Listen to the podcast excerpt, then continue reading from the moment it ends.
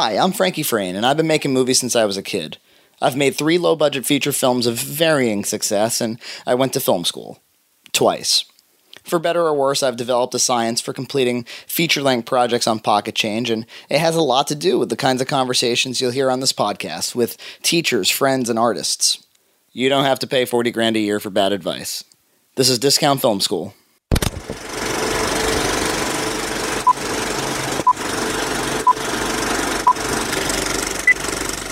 Okay, here's part two of my talk with Confused Matthew. If you missed last week's, go back to episode 32 and take a listen to that, get a sense of who he is and why I'm talking to him in the first place, and uh, and then come back here and listen to the the next hour of cool conversation. Here we go. So getting back to um, uh, uh, we we got on a Superman tangent, which is cool. Um, we were talking about so yeah, so you start writing down reviews and you're starting to uh, uh, get into the swing of enunciating, of, of, of, articulating what it is, and what what appeals to what appeals to a fifteen year old about being able to communicate something that they felt.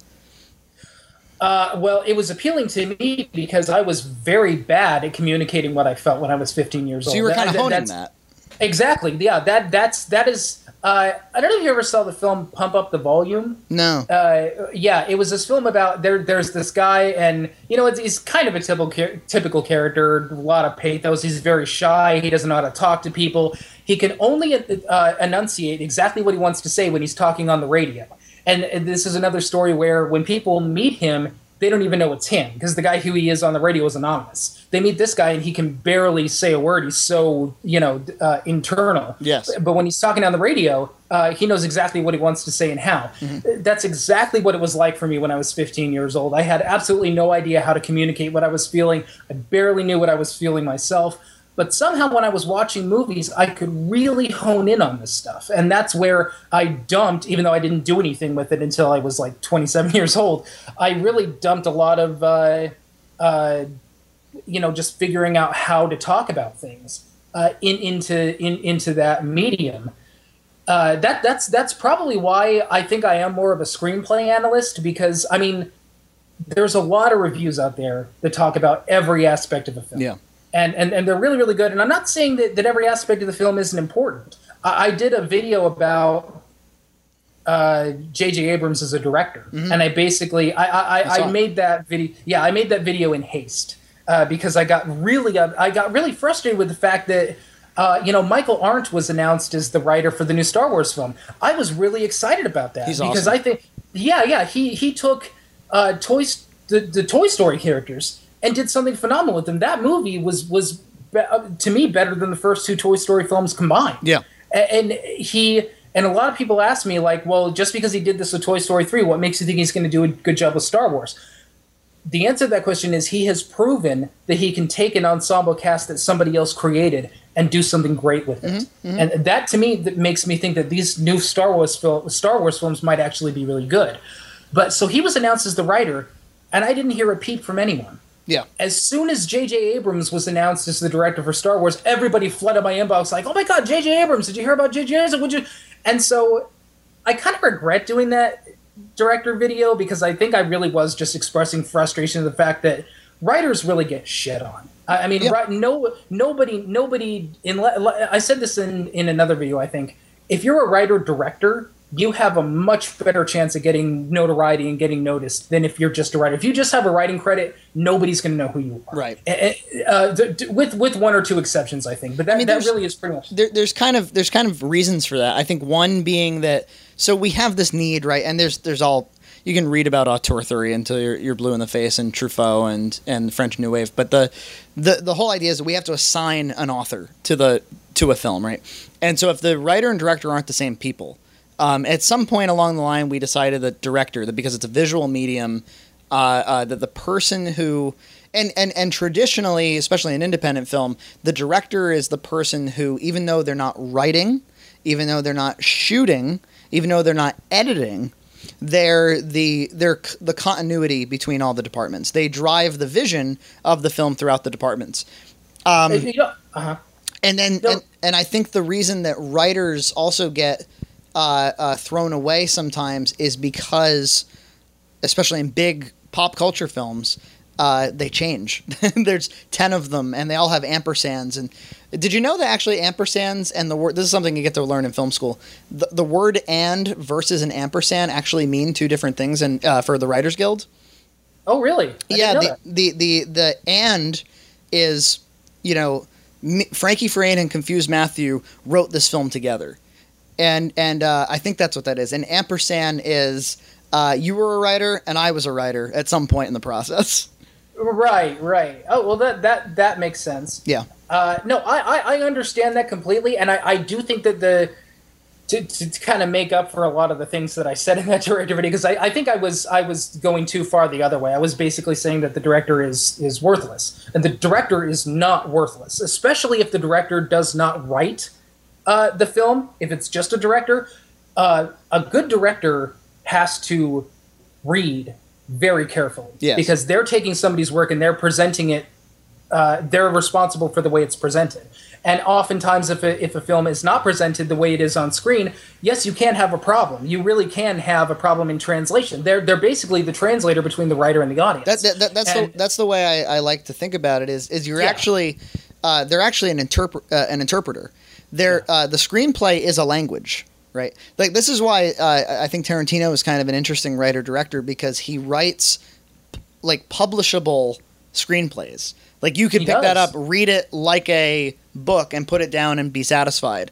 And then Yeah. he throws that out in a lot of respects and it makes the visual version of it. And so you you actually are taking your job as a director is to take it from this language and put it into this language and not lose the pathos and bring to it. Um, you're, Yeah, interp- right. you're interpreting. Yeah, and I, I do. I mean, I, I do understand that that is important, and I think that um, the only place that I that I do tend to get frustrated when with people focusing on directors rather than writers is actually oftentimes I don't understand it. I don't understand. Uh, there was an interview with LeVar Burton who was talking about Star Trek Nemesis. And I understand that he had a lot of really serious problems with the director of Star Trek Nemesis. He was treated very badly. Isn't it number? Uh, isn't it? It's not number one. Number one didn't direct that one. I'm not that big of a Star Trek fan. Uh, no, it was Stu- Stuart Baird who, Oh, okay. who directed. Yeah, yeah, he was he was an editor. He had never directed anything in his life, and I I don't. I just like saying even I like saying number one directed it. number one. direct- Yeah, no, uh, no. The first the, the Star Trek Generations was directed by David Carson, who had only ever directed television. Hmm. Okay. That's why Star Trek Generations looked like an episode. Uh, Right. The, the next the next two, First Contact and Insurrection, were directed by Jonathan Jonathan Frakes, and they were directed very well. Mm-hmm. Uh, that's why I don't even understand uh, why, when they changed directors, not only did they choose somebody who had no experience, but they chose someone who had less of a marketable name. Jonathan Frakes did. I mean, if you're going to go see a, a- next generation film, you would think that even just in terms of marketing, people recognize the name Jonathan Frakes, and they, they might go and see it. I don't know if they'll see it just for that, but it will. It might definitely be in the film's favor. Uh, so I do understand that that director uh, did a very bad job, and he never he never did directing again. He's back in editing, and I think that's where he belongs. But the only thing that anybody ever talks about with regard to the problems of Star Trek Nemesis are the story problems. Uh, you know, this wasn't done the right way. Uh, Shinzon dominated the film too much. Uh, the dialogue, God, the dialogue was off in a Yeah. lot of that film. Uh, and and LeVar Burton echoed a lot of those problems. And the, the the guy who was doing the interview said, "So how can you solve this?" And he said, "Different director." that I don't understand. I mean, if you're talking about the story problems, you need to replace. Uh, God, you need to replace Rick Berman. You need to replace probably Brent Spiner. I, he he was uh, responsible for some of the screenplay. Oh, really? Didn't really have a whole. Yeah, he didn't have a whole lot of writing experience uh, either. I don't think. I'm not even sure he had any writing experience.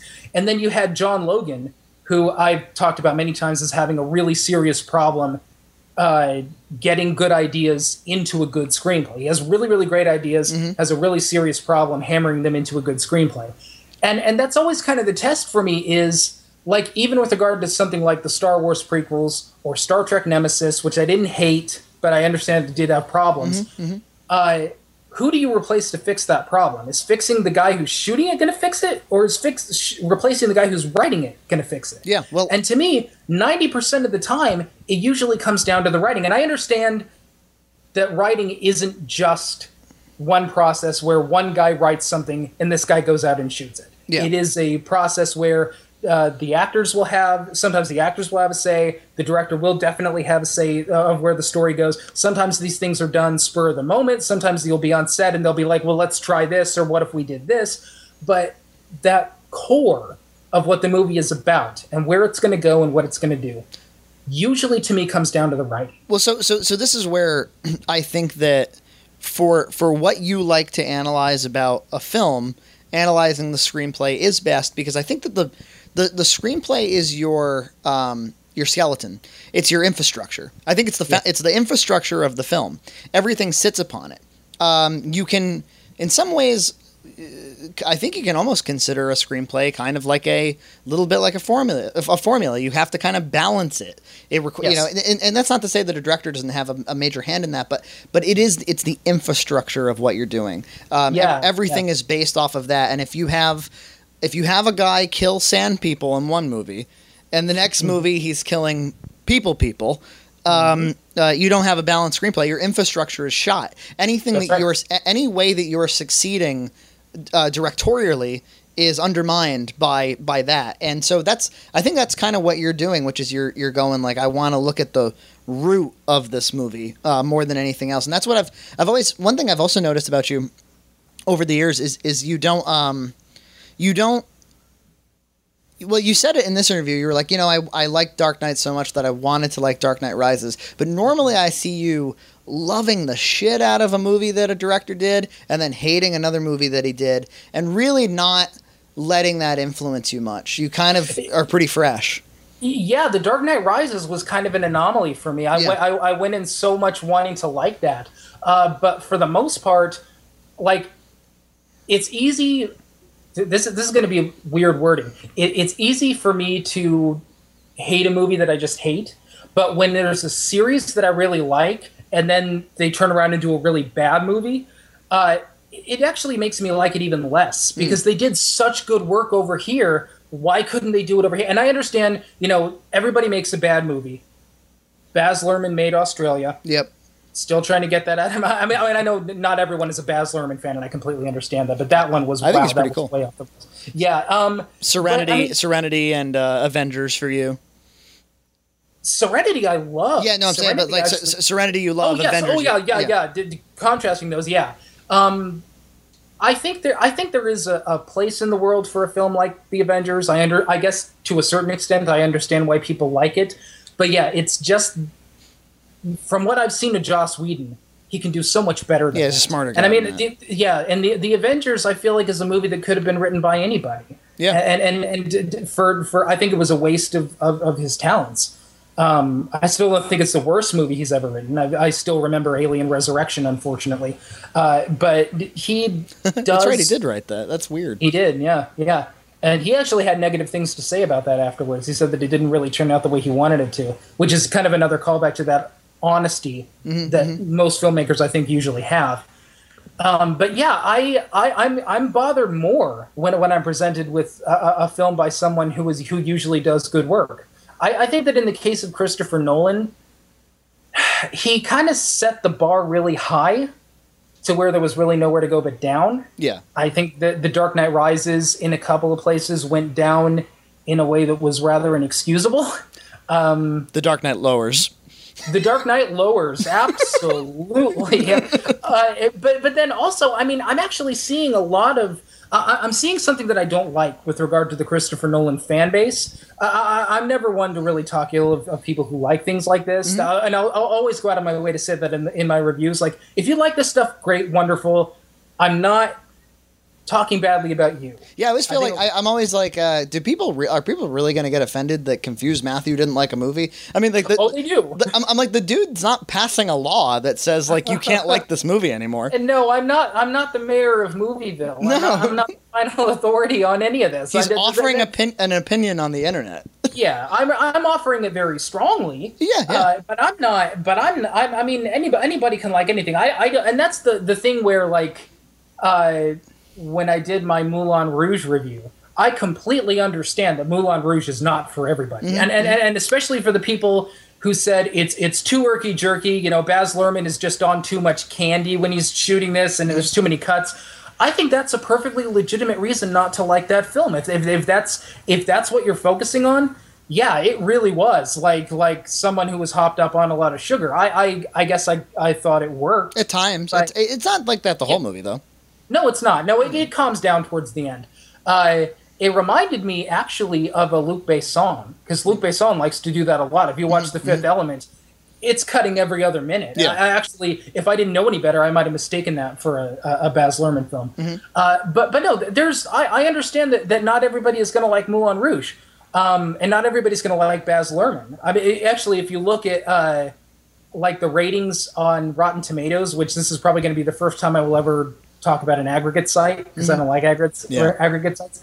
Uh, the critic reviews are very very low, and the audience reviews are very very high. Always interesting. And, and I think that yeah, I think the reason that is this is just a theory, but I think the reason that is is the people who don't like we've reached a point where the people who don't like Baz Luhrmann's films aren't going to see it anyway. And, and and the critics who saw this probably don't like him, but had to see it anyway because they're film critics. Yep. And the, the, and they're not going to like it uh, the audience, the people who go to see Baz Luhrmann's films probably already like him. Mm-hmm. I, I, don't. I, I, think it's really gotten to the point where it's one or the other there. So Baz Luhrmann is a very niche filmmaker. Yeah. But uh, with regard to my own personal opinions, yes, this is an opinion site. This is an opinion based uh, review site. But I think that's and, what's cool is like so. I mean, right there, we're talking about you know this kind of um, uh, the struggle between uh, I'm not sure if I'm going to make something that people like. I do care that they like it, but I also need to be artistically fulfilled, sort of the Lucas uh, Nolan dilemma. And I think that in your reviews, you struggle with that same. You surely struggle with that same thing, which is like, okay, so I'm I'm the guy who uh, tore apart Lion King and it made sense, and people dig that. Um, mm-hmm. Now I'm going to tell them how much I love Moulin Rouge. Am I going to lose them? You know, but then but you forge ahead. I was very conscious of that. When, when hmm. I started when I started doing positive reviews, I was like, "This is going to be the moment where." And I, I, I invite this actually. I really, I really actually do invite this when people say, "You liked the relationship in Moulin Rouge." But you didn't like the relationship in Titanic, and it's the same relationship. They're confused what, Matthewing is, you. Yeah, I'm confused Matthewing myself. Exactly. like, what what is the difference between Jack and Rose and Christian and Satine? Right and, and but when you look at it, I mean, on the face of it, it, it is exactly the same. But it's the way that those two stories were told. It's always the way the story is told that is going to make that either sink or swim. Uh, going back to Avatar, that film is a thousand different films that we've seen before and a thousand different books that we've read before, and everybody knows this story. And, and, and the thing that gets me about James Cameron in his later career is that he's not telling these stories anymore. He's just doing them again. Yeah. And he's doing them in the most cut and paste A to C way uh, that offers nothing different. I mean, mm-hmm. I mean, aside from the special effect, it's kind of like something that John Simon said, uh, which I actually disagree with to a point, although I do understand his point. He said, you know, take away the special effects in Star Wars, and what do you have? You have a pretty basic story. Right. I think that there's a kernel of truth to that. I don't think that's as as true as he thinks it is. Mm-hmm. But you apply that to James Cameron's film, the Titanic and Avatar, especially. Yeah, when you take away the special effects of Avatar, you have nothing. You, you have a film that nobody would have bothered with. It would have been forgotten in a day. Yeah. And it really is, I think it's a combination of the special effects and the name James Cameron, which still carries a lot of weight. I guess so. Uh, yeah. Yeah, he he he. The the M Night Shyamalan thing did not happen to him. You no, know, yeah, M Night right. Shyamalan is no. I think we. Uh, the the returns on After Earth have shown that M Night Shyamalan is no longer a viable name. They didn't even use his name in the in the trailers. I didn't even know it was an M Night Shyamalan. I, me too. Uh, I, I, found that out after the fact when everybody was yeah. saying we have a disaster film that just got released this weekend. I was like, oh, who yep. did it? Oh, it was M Night. But this is like the seventh one in a row where it's like, okay, it sucks ass. And well, I guess you thought I didn't see it, but everybody says it does. But you said it was a kind of neutral. Um, it was a. But it like I mean, I thought Lady in the Water sucked ass. I thought that like so many sucky movies that are super expensive that don't make their box office back. At what point? You, you, oh, oh, I'm sorry. Uh, were you the one who who requested that I review Lady in the Water? I sure was. Yeah. Oh yeah, yeah. I put um, twenty five bucks down for that Lady in the Water, and then my wife, and then my wife put down twenty five dollars to. This was like actually just to make like basically make a joke. She made a twenty five dollar joke to make you review Pumping Iron. I did. and then you I did mean, it. The, jo- the joke paid off because I reviewed it. I remember that. Uh, yeah, um, Lady in the Water, and this this is the thing. Like, uh, I personally, and once again, just going back to what we were talking about, this is just my opinion. It's fine. I understand. I understand why people don't like M Night Shyamalan's films to a certain extent. I don't think that they're as bad as everyone is saying, I, with the exception of The Happening. That was garbage. What's the Of- line? of- There's there's a big meme, right? Well, there's a number of memes from that movie, but the one I the one I find myself repeating almost daily is there's this weird scene with like a there's an old lady being creepy at Mark Wahlberg, and, Uh-huh. and, and he goes, uh, "Ma'am, no, we're not." And, and then the the line she she accuses him of something, and he goes, "What? No." whenever I'm at work, whenever anybody asks me something annoying, I'm like, "What? No."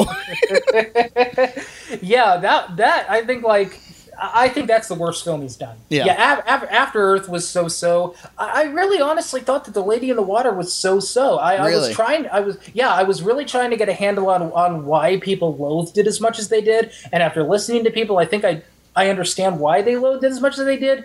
But I, I honestly just saw it as another bad movie, and and like uh, even with the Village, I think the Village is where he really started to go downhill. Yeah, for sure. I think there I think there was some stuff in the village that was viable. I think there was some stuff in the village where it so. had really yeah, I think it had really good moments here and there. I think that if you had taken out the whole stupid we're oh surprise, we're actually really in the present, it would have been just as good. Like take that out and it would have been just as good. there were there, th- those first moments where we see the monster. It was kind of chilling, actually. I thought. Um, Yeah. The uh, lady in the water. I, I just remember being in the theater, uh, like losing all confidence in life. I just remember like just feeling cold and bored and like what is happening right now. And I like Paul Giamatti, and there's like weird humor in the movie that I'm not understanding. And at the very end, there's CG slimy animals in a pool, and I, I'm just like, what the fuck is going on in this movie? To me, it was a little more special than a bad movie. I, I, I agree with the with the with the missteps and the tone of humor certainly. Yeah, yeah. And I, I think that this was the the the if there was one thing that really did honestly get under my skin about that film, it was the fact that it was so M Night Shyamalan's soapbox to get to complain about the critics who have complained about him. I mean, he put Roger Ebert in the movie, and he made Roger Ebert the villain. That's right, Didn't that's say right. it was Roger. Yeah, and, and and I'm like, the, the God, for for all that I feel like the Wachowski brothers are trying to make themselves immune to criticism, this guy is acting like a like a baby when it comes to criticism. He's making a movie to complain about how people are complaining about his movies, like thirty percent of the time in that film. That that's what bothered me. So- uh, with with Oh no, you go ahead. That well, with regard to just the story, the story stuff. Okay, he's doing a fairy tale in the real world, and it's not particularly good. And he's got fairy tale tropes about these three weird things that are going to kill the lady for some reason that's stupid and doesn't make any sense. And the lady isn't all that. I mean, the the, the biggest problem in that film really was the lady in the water. Yeah. Uh, when you have uh, the stakes only being we have to get this person back to this place, like ET. We have to get ET home. You really have to care about ET, and you Mm. Yeah, cared about ET. You don't care about the lady in the wall. I didn't care if that woman was or whatever the hell it was, or if she stating got killed by the stupid monster. I really didn't care. But I, I think that's why I was like, this is just kind of just a bad movie because honestly, my biggest reaction was I didn't care. My Yeah. biggest reaction was I walked out of the film and I never really thought about it again. Yeah, I, felt it was claustrophobic, and maybe that played into it. Um, so so so when do you uh, when do you first decide? So I think that especially. So you've I, I put myself like way out there in terms of like my name is Frankie Frayne. So you've got you go under this alias. You don't show your face. You've described yourself in your videos as shy. Um, so what makes you decide to post a public video with your opinions? Is, is it is it that you feel comfortable being able to kind of hide behind an avatar, or how, how does that play out? Yes, that's a big part of it. There's a huge part of it. Is is I actually I don't think I would be able to do this if it wasn't for that avatar and it wasn't for that alter ego. Uh, because in a way, I mean, it doesn't exactly shelter me from criticism because I'm talking about our art is important, but in the grand scheme, I'm talking about rather frivolous things, and I think that I'm my I'm a rather not exactly a frivolous person, but it's not it's not really all that important. If if, if I it's what we do after the chores are done. Exactly, yeah. exactly. And so so the, the criticism levied against me wouldn't really bother me one way or the other. It really is that whole I'm very apprehensive about getting in front of people. Like this is really the first kind of interviewish sort of thing I've ever done. Yeah. And and it's it's because I am so apprehensive about personally talking to people. Um, this this this happens to me at work. It happens to mm-hmm. me in, mm-hmm. in, in public. I'm really just not that outspoken a person. Anybody who actually hung out with the actual confused Matthew would probably be bored out of their minds. I mean, just like the least interesting person imaginable. But, aside, but aside, talking, aside to you is clearly outspoken, though. Yes, it is. Yeah. yeah. And and when I'm talking, I guess when I'm talking about issue stuff, mm-hmm. then I can really let loose and really just kind of express my opinions in hopefully sort of a structured well, and interesting like, way. Pe- people, you're protected from anybody being like, "Well, you just don't like 2001 because you're ugly." yeah, exactly, exactly. Yeah, and I guess that that kind of thing I think would more get on my nerves mm-hmm. than it would actually personally wound me because first of all, I'm a dreamboat. Mm-hmm. Second of all, it, it, it really doesn't have anything to do with what the issue is, and that yeah. that, that that kind of internet chatter is really just kind of obnoxious, and you see it all over the place. It's like yeah. something so off the point of like, well, your review sucks, and I don't like your mom either. It's yeah, like right. who gives shit? My, my kung fu is bigger. My kung fu is bigger, exactly. uh, but no, when I first started doing this, I, and I think this is actually true of a lot of the internet reviewers out there. I started doing this just for fun. Yeah. Like I had no interest whatsoever. Like if you told me, you know, seven or eight years ago I was going to be an internet film critic, I would have been like, whatever. No, yeah. no never in a million years. Uh, I really just started doing it for fun, and I started doing it because there really are like five or six really big films that I I don't understand why they were well received. I don't understand what separate. It's, it's once again thinking about what separates one movie from another. I don't understand what separates uh, a lot of the films I've reviewed from a lot of just the generally received bad films out there. I mean, I feel like they have exactly the same problems. I feel like they have exactly the same story issues. I really don't understand what just what differentiates them. Is and it, I guess like is it satisfying when people are like, "Holy fuck, that's true. Timon and Pumbaa are assholes." Uh, to to a certain extent, I actually find it more satisfying when people disagree with me of in, course, in a yeah. construct in a constructive way. I like people who say, um, "Well, you're confused about why this film was popular. Here's why it was Here's popular." Because yeah. I really am kind of after that answer. It does, sometimes it's just rhetorical, but sometimes, like when I say about Simba, that little dickhead, why are we supposed to like this little shit? I'm really asking. I really want to know because I, I can't I can't see what we're supposed to like based on anything that happened in the film. And it's when people try to answer that I think where I'm I'm really interested. Mm. If I if I could go back and do anything differently when I first started this, I think it would be to try and open this up a little more to have a conversation because when you do a review, you're one person talking to 10,000 people and then you have 10,000 people talking back at you. And it's it's impossible to, to really have a, a, a constructive uh, either argument or conversation about it. Why don't you do um, a, Why don't you do a chat or something? Maybe we could set that up, like a. I would I would like to do that. Uh, the only reason I've been hesitant about that is because I think you would get a lot of the "your mother is ugly" people, and I guess we could sort of filter that out. But yeah. I mean, I, to to to my interest would be really having an honest conversation. I would like to do I don't know how possible this would be. I would like to have like sort of a panel of sorts where you yeah. get all kinds of internet reviewers. You get like oh, that'd be cool. SF Debris, uh, Red Letter Media, if you wanted to do it. I, I don't know if these people want to do it. I would like to get all those people together in a room and have them talk about stuff. That'd be that, awesome. That's kind of yeah, that's the kind of stuff that would interest me. Uh, but but no, my, my my first reason that I actually did these reviews were just for fun. Yep. And and, and I was like you know, there's like five or six films that I have a completely different opinion on than everybody else. I'll go ahead and do these. And then after a while, people started wanting to know what I felt about other stuff. And so I started talking about other stuff. And they're like, you should really review this. And I watched that movie. I think it was like The Golden Compass. And I'm like, wow, you're right. That really was terrible. I'll talk about this too. Well, it's got to so be kind, it's, it's got to be kind of flattering because it, it it's kind of because you know as, as a fan of yours, uh, I feel similarly, which is um, I want that mind, whatever that mind was that analyzed that thing. I want its take. And that's why we go to our favorite websites. It's why we follow our favorite directors is because we we like you know, we recognize that someone else's voice is not the same as ours and we want to see it through that lens. So it, so even when I'm like you're fucking nuts, 2001's great. Um I love watching it through your lens. That's what and and it sounds like you like watching it through your fans' lens too.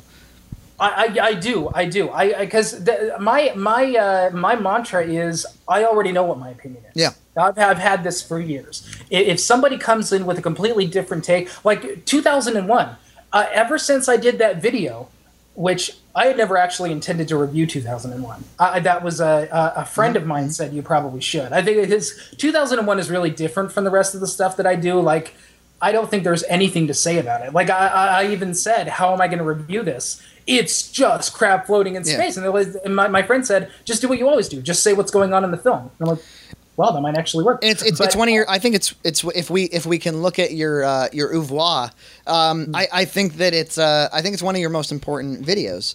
Uh, like I, It's I, def- I wouldn't I wouldn't regret if I were you I wouldn't regret doing it for a second. Uh, well, I don't necessarily regret it. It's just one that I wasn't really expecting to do. Yeah. Is definitely one that I expected a response to. Yeah. And I've gotten, but some of the responses, like you always get that "fuck your mother," your review sucks stuff. But some of the responses have been really, really intelligent. Yeah. Like so, the, the 2001 fans. I, I, I I assume you are a 2001 fan, and a lot, a lot of the people. Not enough, uh, not n- not enough Yeah. to be like one of these guys who's like fuck you. But I but I it does make me want to engage you on a number of issues that the movie brings up.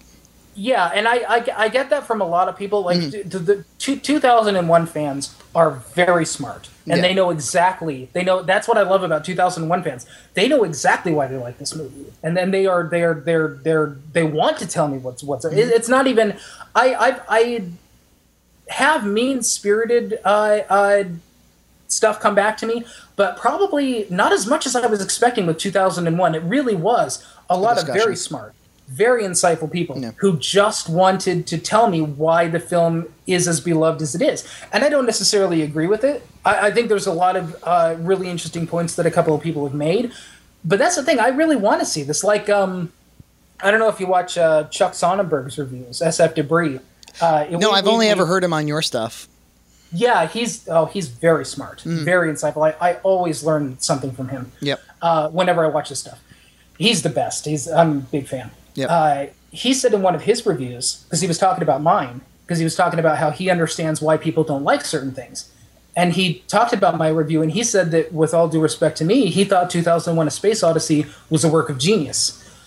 I would love to see an SF Debris review Yeah. of 2001. I, I I would love to see that, and I wouldn't say a word about it because I think that like my review is my word. Mm-hmm, mm-hmm. So I and, and I, I I would hope that he's not refraining from doing that just because he doesn't want the backlash. Because I understand that we have a lot of sim- the same audience.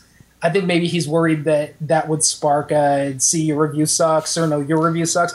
I hope that's not the case because I want to see what he likes about 2001. Don't you think there's that a would make my day. don't you think there's there's a so this is something that that um is a larger issue but to me uh respect is be feeling free and comfortable to engage in a passionate debate uh, uh, and not feeling like oh I better not say that or I don't think they can handle that. Um, to me, that's respectful. Um, uh, and, and and and I don't think that being passionate in expressing your opinion makes you bullying necess- necessarily. Um, That's right. And and and I I think you know, people I'm closest to who I respect the most. I want to. I think that we should all stand on mountaintops and scream. That's one of the things I love about the internet. Um, and uh, and and I do think that that people are kind of conflict averse in that way, where they're like, you know, somehow my opinion, uh, uh, because it's passionate, is going to be an affront to someone else, which I think is really a shame. I think part of it is that people understand just just from the point of view of people who do this on the internet. I think people understand what the internet is now and how you get a lot of negative internet chatter and just really just a lot of trolls. I think people are don't want to deal with that. But the trolls are valuable think too. so. I think. Don't don't. I I think they're great too. I think they're part of the discussion.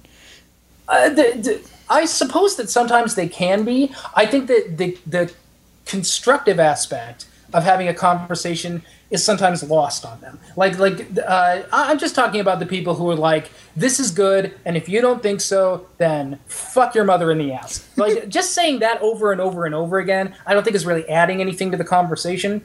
Um, but I think that like uh, the the people who who really have an opinion and they know what it is and they want to express it are, are the people who do the best reviews. It's like uh, you can find a lot of reviews on the internet of people who are just saying, "Yeah, that was great. I mean, it was just really, really great. It was awesome. It was great. It was fantastic, and it was great." And they don't add anything. Yeah, you, you you know that they think it's great, but you don't really know why. Mm-hmm. Yeah. and like um, especially with the people who have opinions who disagree with me, like Doug Walker's review, the, the Nostalgia Critics review of Moulin Rouge Yep. absolutely the opposite of my review.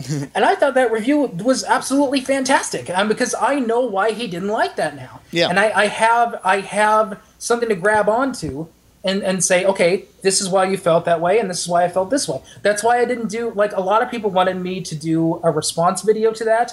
And I actually contacted Doug Walker and asked him if I could use some of the footage, and he very graciously said, "Yes, you can if Oh, you want cool. to do a, a response."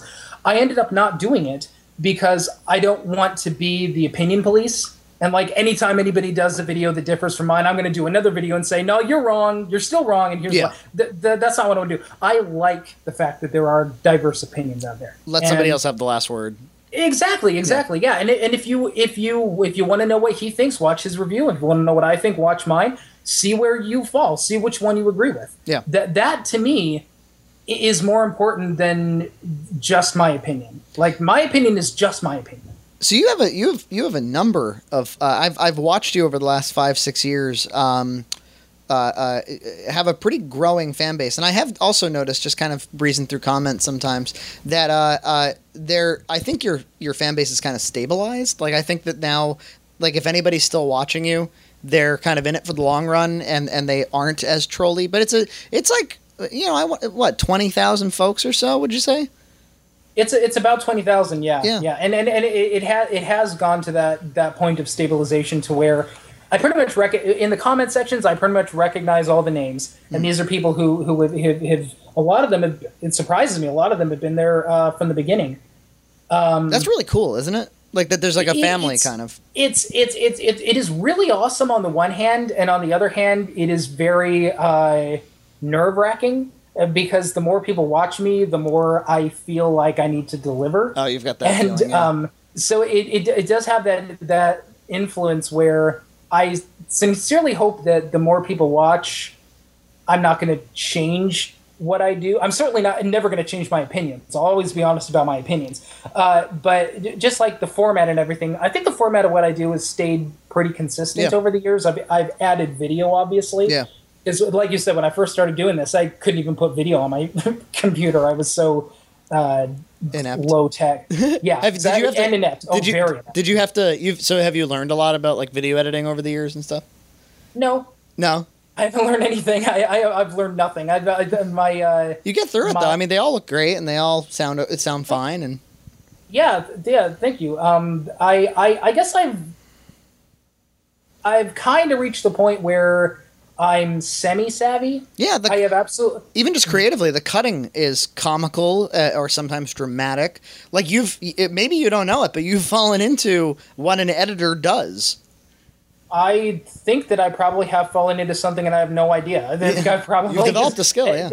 I I guess I have. There's yeah, I never. I, what's that? There's there's timing to the video. There's a narrative. There's a there there's climax. There's there's a there's a melody. I think to the confused Matthew reviews of, of like like a stand up comedian would, and the cuts I kind of follow that rhythm.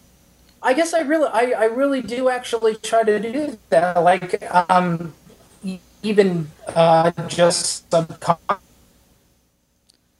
Oh, my internet's crapping out on you. I think. Like, I really wanted uh, the Star Wars prequel reviews to kind of heard it's it doesn't go entirely off the point. Uh-oh. Yeah. Did I lose you? You still there? Okay. Uh, it kind of cut out there for a sec. Yeah. Okay. Let me just mark the time Um, code. Uh, yeah, I guess. yeah.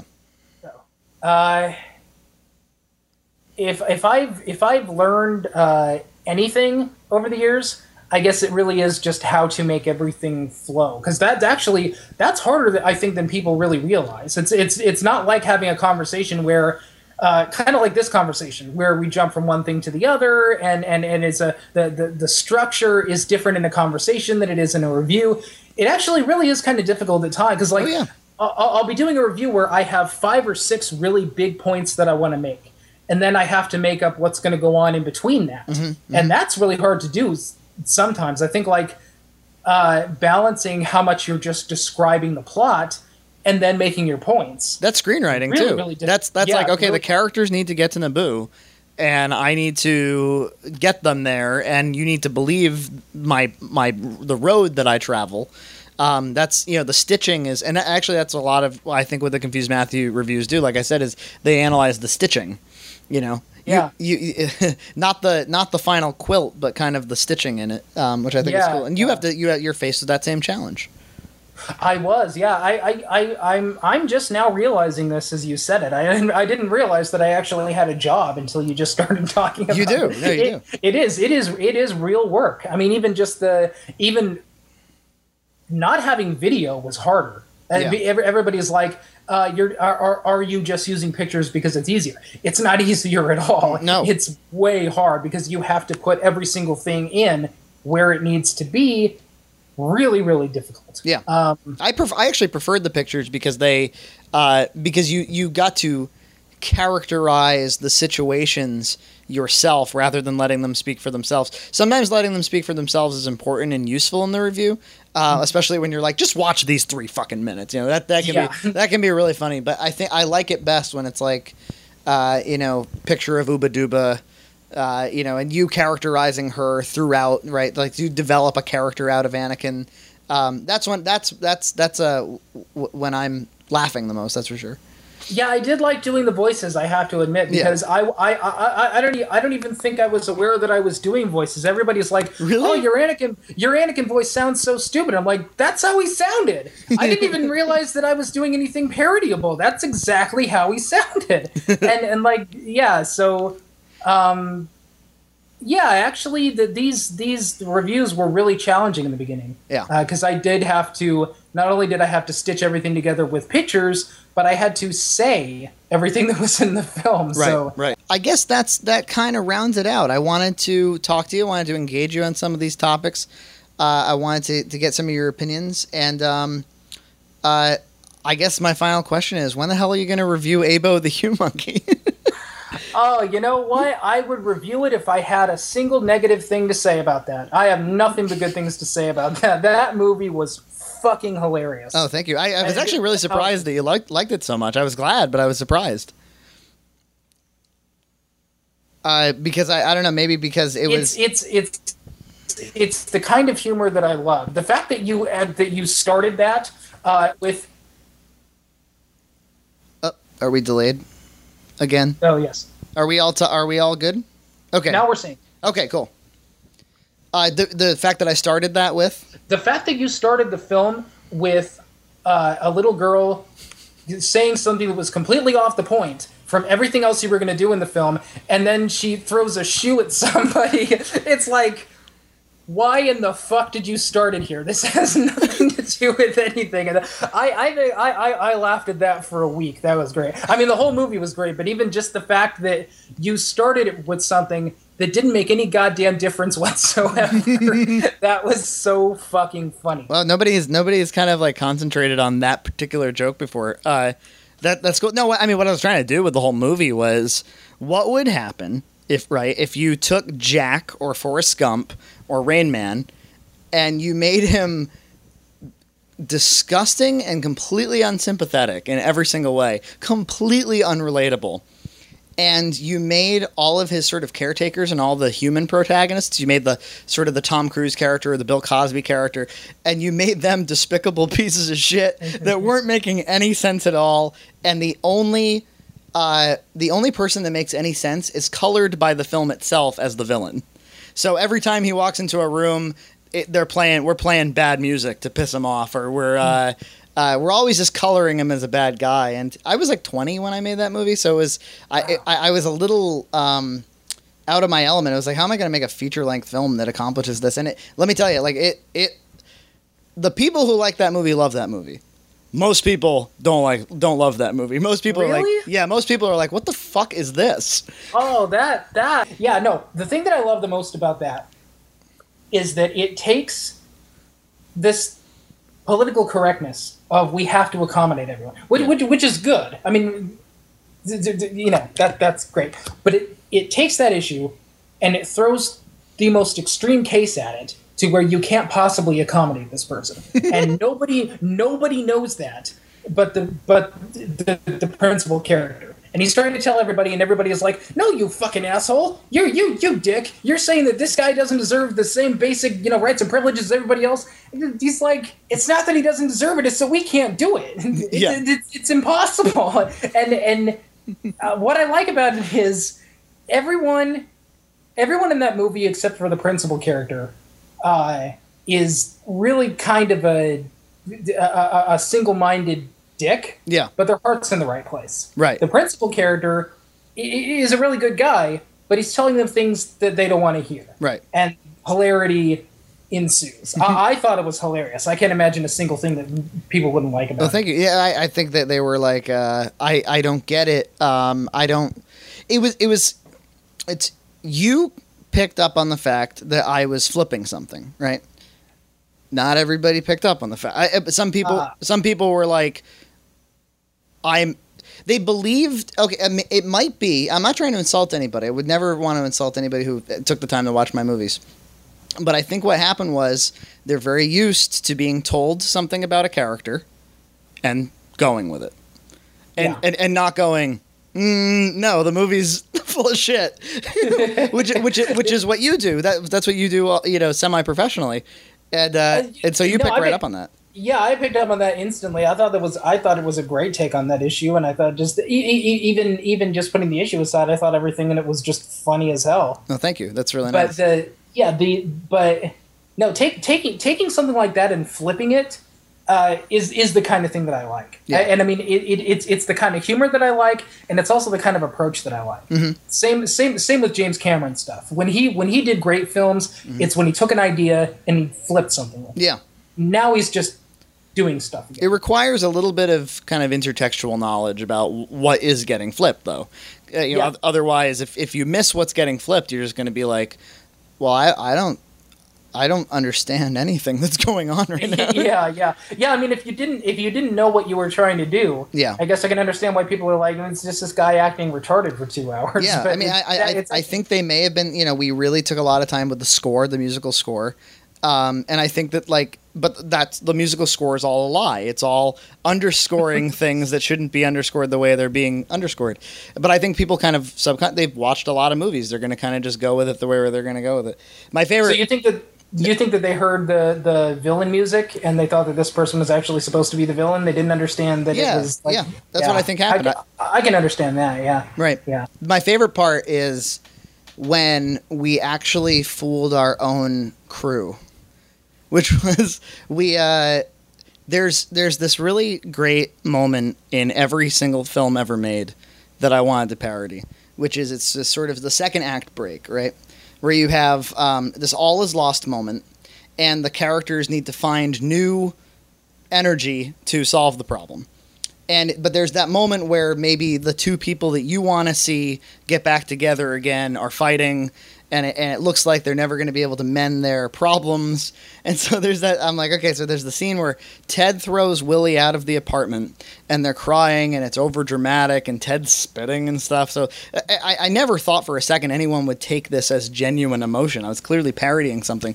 But like people actually and and the guy who plays willie uh, ben fisher who was in sexually frank later um, he kind of hit on like a little bit of a heartfelt moment where he's like, "You're my best friend," and there was literally like, people I'm working on the movie with are like, "Oh, I feel bad for Willie." I'm like, "Fuck off!" and then we did that. We did that right at that moment. That's always in every movie where there's a little montage of everybody being bummed out to like a pop song. so we we wrote our own pop song. I don't know if you remember it, but it was it's called "You Can Cry Tonight," and it's me singing Right. and I'm just I'm singing "You Can Cry" like the lyrics aren't "You can cry tonight, just come come on me, and the lyrics are "come on me." Mm-hmm. Come on. you're- so it was kind of fun. no, that's that's the, what what I like about about what you do. And I mean, I'm, I'm not, I'm not going to say that everybody should make the same comedy the same way, or everybody no. has their different style and everything. But what I like about what you do, and what I like about the kinds of comedies that I like, are the ones that don't tell you they're comedies. Yes. it's the ones that play it straight. Right. And and and everything in Abel is played straight. Like Yep. nobody nobody in the film knows this is a comedy. I was told that there, I was told there weren't enough jokes in the movie. Uh, there were, were almost no jokes. I, I think that I think that, but that's that's what I like about it though. Like, um, it reminds me of the Blues Brothers. Yes. there are no jokes in the Blues Brothers. There's nothing funny in the Blues Brothers. Everything is played straight. Yeah. but it's hilarious. Yeah. because you you are translating. Uh, it's it's really mind blowing when you think about it. That kind of humor it translates humor through something that isn't funny and that that to me is more inventive and more interesting than films that just go for cheap. Like there's something about Mary. I'm not Yeah. saying there's anything wrong with with that film necessarily, or there's anything wrong with liking it, but that is a very direct. It's by the books. Uh, she's got cum in her hair. yeah. Ha! And there's the And- and premise of the joke. Yeah, exactly. And you know exactly what it is. With, with, with the kind of humor that you do and the, the kind of humor that I actually go for, it, it's it's really an inventive way of getting that humor to the audience, and it's doing it in a way that isn't just jokes. The jokes are uh, translated through something that shouldn't necessarily be laughed at. That's it's it's a really it's a really creative way of doing it. See, in that way, I think that you, you've mentioned before um, that you don't really think that it's appropriate for you to analyze comedy. And I, one of my favorite reviews of yours is, is a semi-recent one was the um, the producers remake. I thought it was spot on. I thought it was a really nice analysis of like, do you see how the joke works here? Do you see why the tone matters? And and I was like, you know what? I think he's wrong. I think you I think you really could analyze. I think comedy is really ripe for analysis. It doesn't mean it, but but like any of your reviews, it you know, an opinion's an opinion, but it's ripe for analysis. Whereas something that's more experimental, that is impressionistic, that's meant to experiment with the idea of whether or not somebody might like it, like kind of putting it out there. That's kind of like it it it, it might not suffer tradi- uh, it might not be resilient to traditional film review. Yeah, I after I did the producers, I think that might have been the last really big review that I've that I've done recently. Um, after that, I actually second guess whether or not I should be reviewing comedies. I think you 'Cause could. There's there's there's there's a lot there's a lot of them that I think. I mean, there's the easy targets like the oh, what are those two jackasses? Uh, Friedberg and Seltzer, the one who does do the like the um, Epic movie, date Oh, movie. the epic movie, yeah, that kind of thing. Wh- Where people are obviously just not caring and just want to make a dollar, and they don't care about the hu- that. That's easy to spot. But I think there are some comedies that that just don't work, and maybe I should be talking about that. I, I think that I would have a really difficult time uh, separating what I just don't think is funny uh, from what I think is actually an inherent flaw of the film. Well, maybe the that's what- only thing that's Maybe that's what was useful about being able to compare a remake to an original, especially Yes, since they used a lot. They lifted a lot of the same dialogue.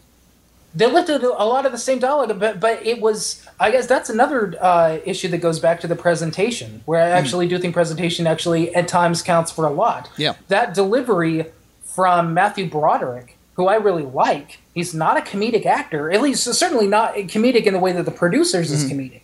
There were comedic moments in Ferris Bueller's Day Off, but it was a completely different comedic tone. That that film and that dialogue is requiring him to do things as a comedic actor that he just isn't capable of doing. What was the What was the line? I was like, "Can't, too scared." Can't, scared, can't talk. can't. But I mean, scared, can't talk. Yeah, and he just said it. I mean, he didn't. Uh, he didn't deliver it. He just. Uh, what's it? Gene Wilder was having a nervous breakdown. I mean, that he was a loose cannon. It was it was I- true. It was true performance. The comedy came out of the feel the feelings the character was feeling. So that's why I mean that's that's exactly why like actions determine whether or not the comedy works. That's right. Um, and I th- I- I think you can review that.